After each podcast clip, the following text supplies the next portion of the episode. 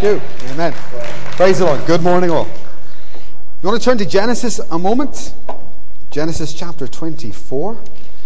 And have that open before you. If you're here for the first time, there should be a, a sheet on your seat which you can follow. Genesis chapter 24. We've been doing a series really designed for the church and for helping churches to grow, whether they have stalled as churches or whether it's a new church plant. And the series is called Ready, Steady, Go. That all churches should be ready in prayer, steady in discipleship, and going in evangelism. And we're on that last part, the go bit. In fact, this is the very last message in this series. Look at me a moment, listen to this. They reckon that the most prolific years of a Christian's life are the first two. Statistically, most, if you took it across the whole world and the whole church, the most productive years are the first two. And after that, people don't lead as many people to Christ. Now, you could be an exception to that, and I hope you are, and I intend to be. Amen. They're just, you know, statistics are like that. And I remember when I got saved, I, I, was telling everybody about the Lord, and someone came to me and kind of put me down a bit. They said, Ah, oh, yeah, it'll only last two years. And then your enthusiasm will run out just like all the others before you. And I remember making a commitment at that time saying, That is not going to happen to me. I'm going to make myself be an exception to that rule. I don't care about that statistic. That's a sad thing. Because this, you know, living evangelism is a bit of what we've been looking at over the last couple of weeks. That what's different about evangelism in the last days? Is anything different? Well, I would put it to you that something is very, very different, and that is that the church should get an awareness of itself, of herself, as the bride, like never before. And that that prophetically is your destination and should be something we're intentionally working for, working towards. And we've been looking at ways in which that should happen or can happen. So I got saved. I was radically evangelistic, maybe like a lot of you. And I can remember how I evangelized in those first few years. Because after training, it wasn't quite as good. So if I can think back to when I got saved, I've had no training. I've just come into the church and I'm leading people to the Lord all over the place. But how? I remember one particular guy, he came to the church and I said, Hi, you know, I'm not long saved myself. Are you a Christian? No. And I started talking to him. His name was Clayton. And I sort of took responsibility for him because no one else really did. And off Clayton went and he never came back. Typical, you know, somebody comes in, never returns to the church. But I got his name and I got his address and I kept praying for Clayton. Now, no one's taught me how to evangelize. So, what I'm doing is I'm praying. And every now and again, God would speak to I felt the voice of God. Write to Clayton and tell him about this. And a couple of months would go by, write to Clayton and tell him about that. So I would. And I think I got up to about six months and about five letters. And on the fifth letter, he walks into the church and he slaps the fifth letter down in front of me and says, How do you know? How do I know what? How do you always know what's going on in my life? There must be a God. In fact, the last letter I'd written to him was a strange letter about how to deal with death. Kind of scary. And yet, his, his uncle, who was actually more like his father, his uncle had just died. And he was struggling to cope with that. And in comes the letter. So he was confounded and came back to the church. Do you know what that was? Nobody taught me how to do that, if you like. That was prophetic evangelism. And that's what I see in Jesus. It wasn't something that Jesus would quote parrot fashion, like a, a learned off by heart sermon. It was prophetic, right? I remember I was at a party again not long after, two, three, four weeks after I got saved. And I'm at a house party and I'm telling everybody, I'm born again now. And there's this girl standing there and I'm witnessing to her, but she's not listening. Same thing again. A scripture comes to me from Romans And I remember it to this day, the effect that prophecy had on that woman. I just quoted a line from Romans, and you would think I had knocked her out. It was powerful. And then what happens? You go to Bible college. It's not always good, you know, because they can knock the stuffing out of you and they can train you to the point where you're no longer reliant on God, you're reliant on, on, on some, you know, learned routine, and it's not quite as prophetic. Right? Amen? It's very true. Very true. And people know. If you're witnessing to them, they know. If you're just going back over some old rapport you've got with the gospel. The gospel's at its best when it's prophetic. It's at its best when it's meeting, just like with Christ, the individual need. There's a plethora of needs out there. The gospel's at its best in this. And I, I think with, to some degree, do I, am I despising training? You must be joking. I've been to Bible college twice. Right?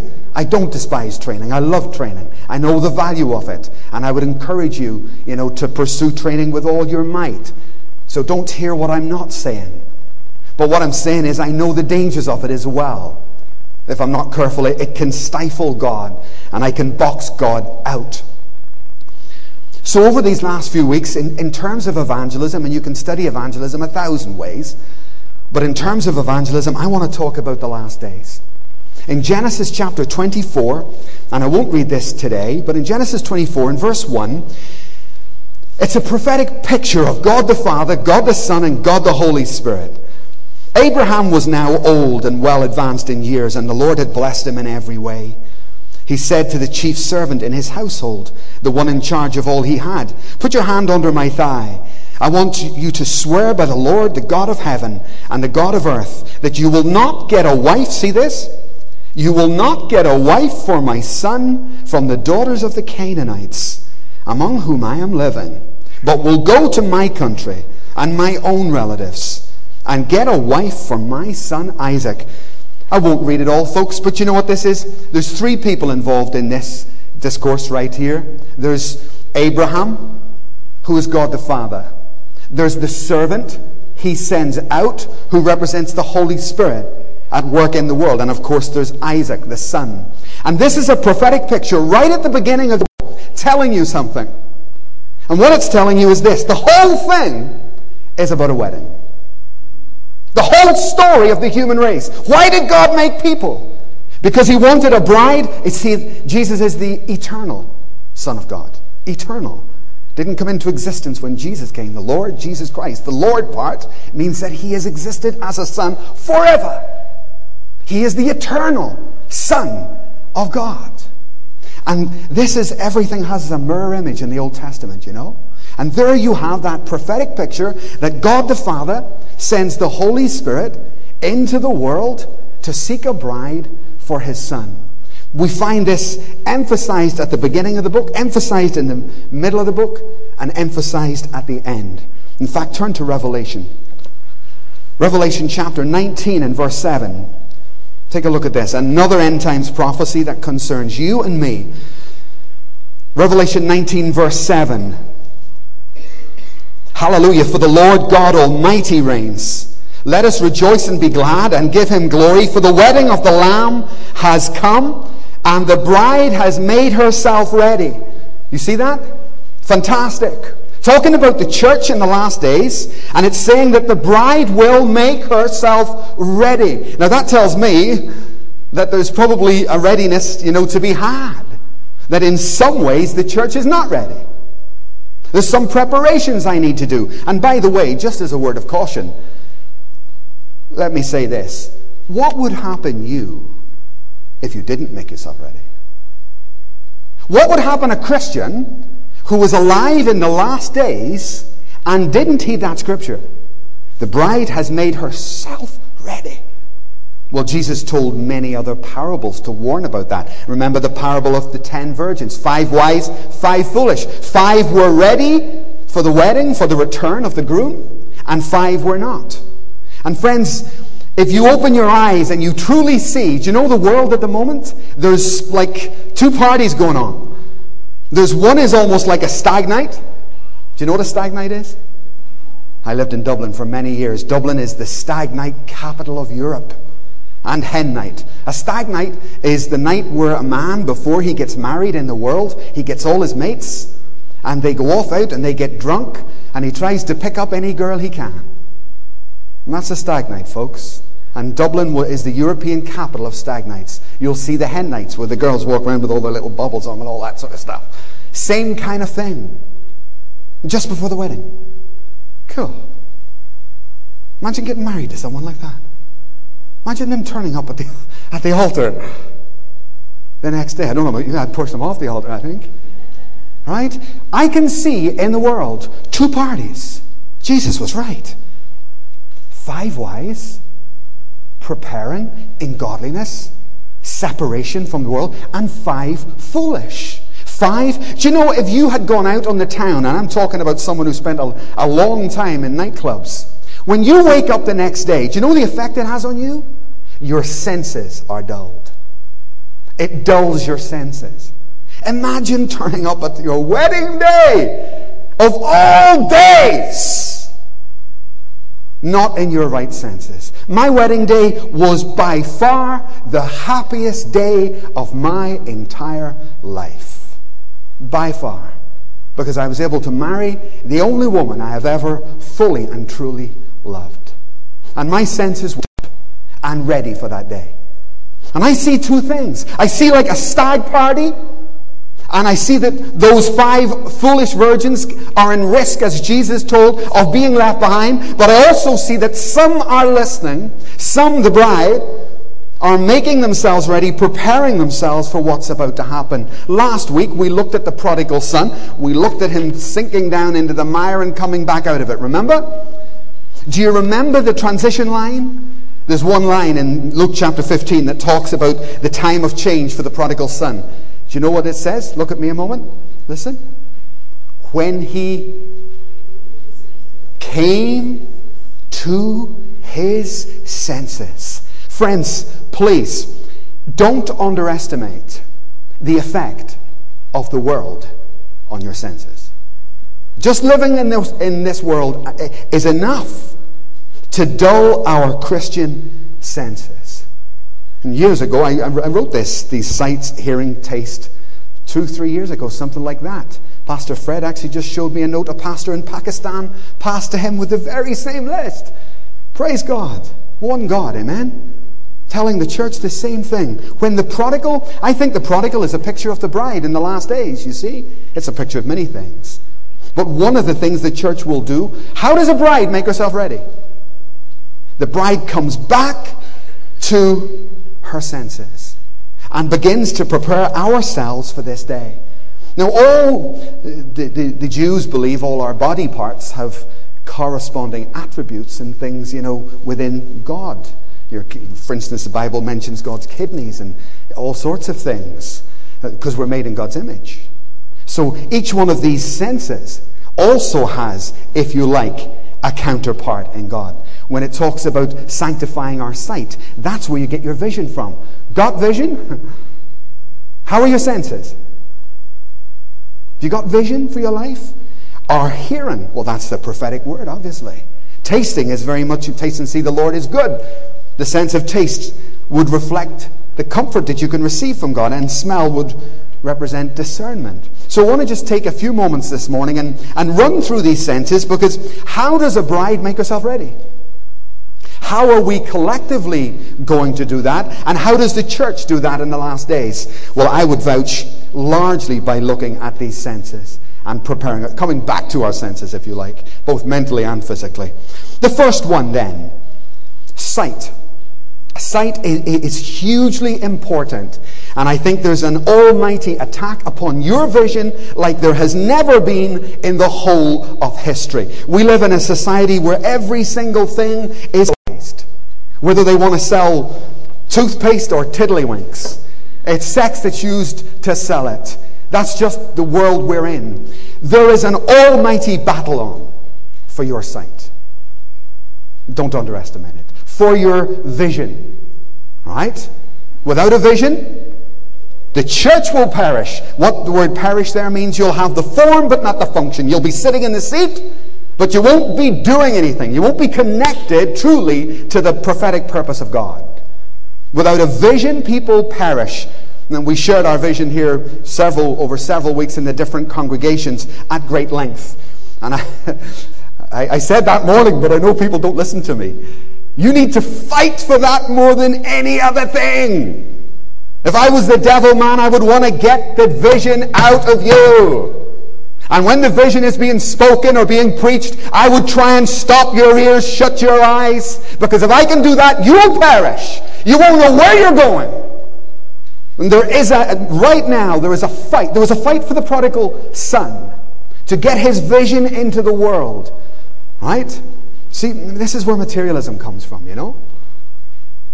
Materialism and, you know, avarice, that type of thing, comes from what you see. You go shopping. You had no intention, you had no desire for that dress. I didn't mean to look at you, Jim. I was just saying that at the time. You had no desire for that dress. You had no desire for that pair of shoes. But you know what you did? You saw it. And the very same thing that happened to Eve was that Eve saw the fruit, and it says when she saw the fruit and she saw that it was desirable, something entered her. It's a change of vision. And so there's a massive fight between God and the devil, between the flesh and the spirit, for your vision, for what you see. And I think if the devil can mess us up at this primary stage, he's really done a good job. So, I mean, I don't know what happened to me early, but I've had pretty good vision all my life in terms of prophetically and Christian things. And I thank God for that. Maybe it's because of the job. But I don't see it in enough people. Remember that my, my favorite sermon, Pastor Elia mentioned it this morning, Anablepo. Remember, if you've been here more than five minutes, you know what that means, right? And Jesus lifting up the bread, and the word there in the Greek is the word anablepo, looks up, looks up. And it doesn't mean looks up at all. Isn't it terrible translations? It doesn't mean looks up. It says Jesus lifting up the bread. He needs a miracle. Need a miracle? How does he get the miracle? Jesus lifting up the bread receives sight. Receive, that's what the Greek says. He received sight into himself, vision, for what his father was just about to do. God was just about to multiply that bread. Jesus did nothing of himself. Where do miracles come from? Where does vision come from? There is more junk taught on this topic because it's a real key point. There's more rubbish in Christian circles on vision than probably any other subject. They've got it so wrong. See this thing just like the world. Jesus got it right. He looked to see what the Father was going to do in the miracle. What are you going to do, Dad? Lifting up the bread, he looked up, received sight, received the vision of what was about to happen, and thus the miracle came forward. And Anablepo is exactly how we should live. I was with the young adults this week and I was sharing with them just about that. I went to America many times for about a five year period. My job was to teach on missions and to go to Bible colleges and very large churches and talk with young people coming out of Bible college about where they were going in life and trying to help them move into church planting. Person after person after person. Hiya, Jesus, God help us. Boy after girl after boy after girl would come to our table and say, I've got a vision for what God's going to do with me. Next. I've got a vision. Next. And they just keep on moving, keep on going. And every now and again, you meet someone like Pastor Elia who comes and says, I want to serve the kingdom, actually. I want to serve in the kingdom. I want to see what God's doing and be part of that. I think that's exactly right. And vision is not about you, friends. And any vision you pursue, it will take you on a wild goose chase. And you'll be chasing it for the rest of your life. The vision a person gets is the vision Jesus said, I do nothing except that which I see my. There's his vision.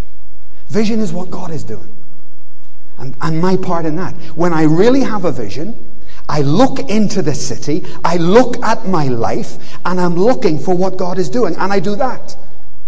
Right? That's exactly what Jesus did. As I say, the world has done a very good job of messing our vision up. And I just ask you this morning how's your vision? Now, collectively, I think we're bang on track. That doesn't mean you individually are, are, have got that, you know. You need to fight for that like everybody else. And that means, we'll come to it in a moment, fighting against the world and its effect on your vision. So, first of all, get your sight back, church. Get your sight back. Secondly, there's hearing.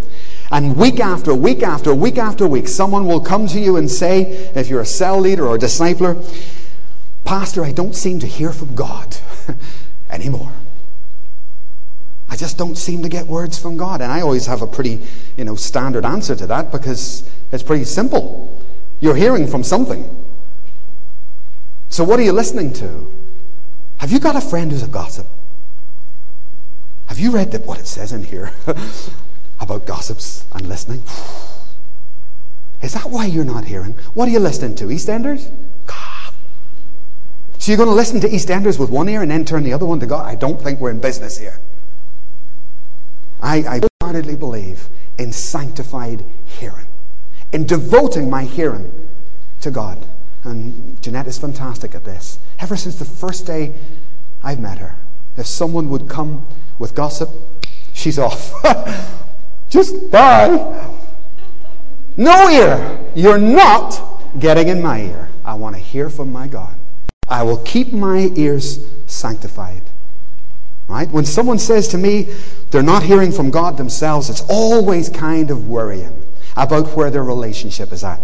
Pastor Illumide did a fantastic series there recently on Sunday evenings called Faith Works. And it was about the Word of God. And you know, when you're talking about faith, the Bible's very important, obviously, because it's faith in the Logos, faith in the written Word. But in what we're talking about this morning, the written word wouldn't take preeminence, really, because we're talking about the bride of Christ. And that's really the Rhema. In other words, it's your relationship with God, it's you personally hearing. Now, once again, I ask you, where's your senses? Have you come to your senses, church? And churches around the world, where are your senses? The prodigal came to his. And I believe it's a prophetic picture for us to come to ours. I have a friend, a very wealthy individual actually, who blesses me financially from time to time. I'm very grateful for him. He's been a, a good friend by my side for many years.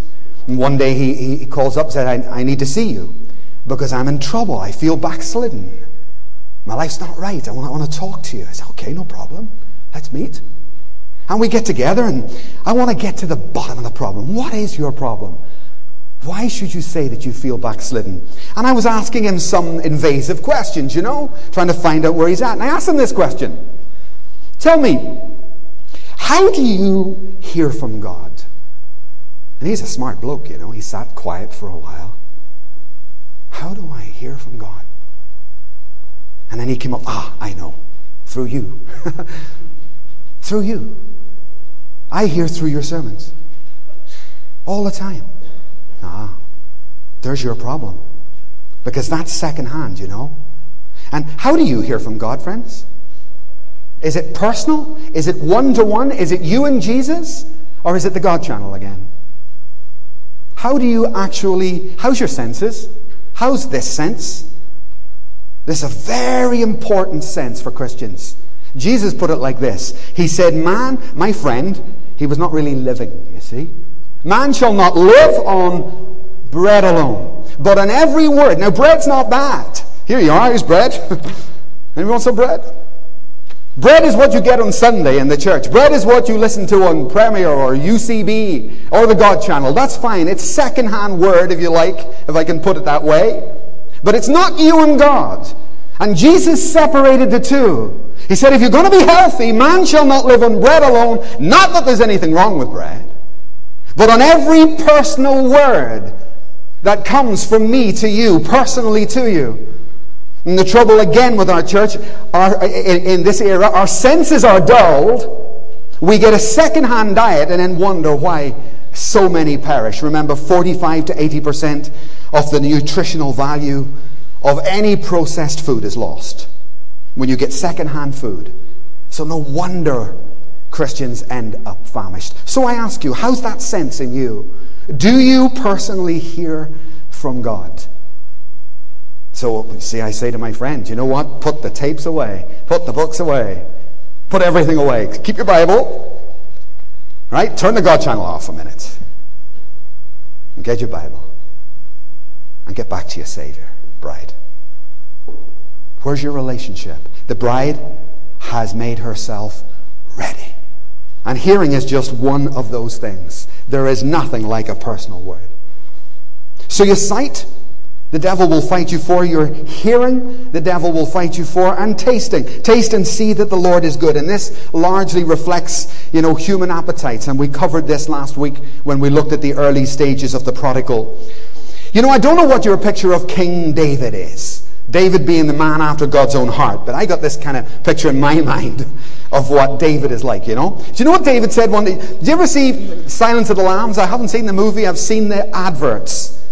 And you know in that advert, what's his name? Anthony Hopkins, right? And he's called Hannibal Lecter, right? And on his face, what has he got? A metal muzzle. He's got a cage, right? And if you take a look at, at, at, Anthony Hopkins' face in those billboards and everything, cool, kind of scary. But you know what David said? You know what David says here in the Psalms? I put a muzzle on my flesh. David? King David? The man after God's own heart? David? And you would look at Hannibal Lecter there or whatever, and you think, David would never, I could never perceive David like that. But that's how David perceived his flesh. David said, I put a muzzle on my flesh like a mad dog, and I subdue it so that it will serve the Lord. In fact, the Apostle Paul said very similar I beat my body into submission. Isn't it funny the more godly these guys get, that the more they realize, I got to keep that down? That's your taste right there. That's developing a taste for the things of the Spirit. Taste and see that the Lord your God is so good, and you will lose the taste of this world. And David had learned to muzzle himself so that he might enjoy the fruit of the kingdom. I've had a few major experiences with God in my life, and I'm not an experiential sort of guy. It's not like me, but a couple of times I've had big intervention by God, and one of them was the day after my baptism. Doesn't matter what we did, but I had a lot of sacrifice to do to be baptized, you know. Cost me a lot. A lot of pain, a lot of hurt, a lot of grief ended a relationship, all that kind of stuff to come to Christ. And I was kind of hurting. And baptism day came, and many of my friends came, and I got baptized, blah, blah, blah. And I got up the next morning. Now, Andrew Wommack, many of you will have heard of him, he tells a story about how at the beginning of his Christian life, God kind of raptured him for like a whole three or four month period. He had just ecstasy for a long period. And then God took it from him, and he said he ended up depressed after it. He couldn't cope with not having that closeness with God. Well, this is what happened to me. The day after, not three or four months, but the day after my baptism, I got up, oh, praise God. I go in and I sit down in my apartment, and all of a sudden, just wow. I can only describe what happened as bliss, ecstasy, rapture. And for about 20 minutes, waves of most beautiful, wonderful presence of God filled that room. It was fantastic, absolutely fantastic. And just as gently as God had come to me, he left. I wow. Taste and see that the Lord is good. And that took a muzzling of, of, me, if you like, my wild life. I turned like the prodigal. And I came to, I muzzled myself and entered in to the joy of the kingdom, life in all its fullness. How's your senses? Sight? Hearing? Tasting? Touch? In Isaiah chapter 52, verse 11, it says, Come out of her, my people, and touch no unclean thing. Many people see that as a prophecy for the bride in the last days, that it refers to touching. In other words, there's going to be a, a great apostasy, a great falling away in these coming years, probably very soon. Uh, the, the, the harlot church will rise up and it will become very clear. And that that prophecy refers to us, the last generation, telling us, Come out of her! my people, and stand strong, stand together. Sight? How's your sight? Hearing? Do you? Taste? Do you enjoy the kingdom? If not, you need a muzzle. Touch? We need to separate ourselves, set ourselves apart. And lastly, smell. And smell really speaks of discernment. I smell a rat. like over in the other building, right? Smell speaks of discernment. And there's not enough. Again, sorry for using Jeanette all the time as an example, but one of the things Jeanette has consistently said about the church is that in all the churches we've ever been in, is one of the weakest senses is smell. One of the weakest things is the ability to discern. Not long ago, there was a major event in the world, and it was all over our televisions. Doesn't matter who or what, it's irrelevant. But I remember the first week or whatever, and that came on. I, I came home, and Jeanette was watching that. And this was a major Christian event. Not right. I remember instantly I said to her, That's not right. Who is that? What is that? He said, What's so and so? I said, It's not good. And I left it for a couple of days. And then one day I went in and it was on again. I said, you know what? I want it off and I don't want it back on the television ever again. Right? That's it. I don't want to see it in this house. And I remember coming to church to you. One person, actually, Gordon, came to me and said, Do you know that thing that's on the telly? It's not right. I said, I know. I know. But there wasn't enough discernment. It took about four or five weeks before the whole thing came out, and then the whole world knows. There wasn't enough discernment, friends. The truth, the reality of, about our senses are revealed in such things. Right? And it really shows us up for where our sight is, where our hearing is. Pastor, have you got a word for me? Whether we're enjoying the kingdom and whether we can actually discern. What does it mean in the book of Revelation when it says in the last days, the bride, that's you, has made herself ready? Well, in my opinion, it means that she doesn't turn up at the marriage supper of the Lamb after a stag night. She turns up prepared. Remember Esther? Six months of preparations set apart so that she could go to the king. It's a prophetic picture. And in terms of evangelism, you know, you could say to me, make your mind up. Are you going to talk about the bride or are you going to talk about evangelism? In the, in the book of Song of Songs, the bride and evangelism are the same thing. In the book of Revelation, when you get to the end of the book, the bride and evangelism are the same thing.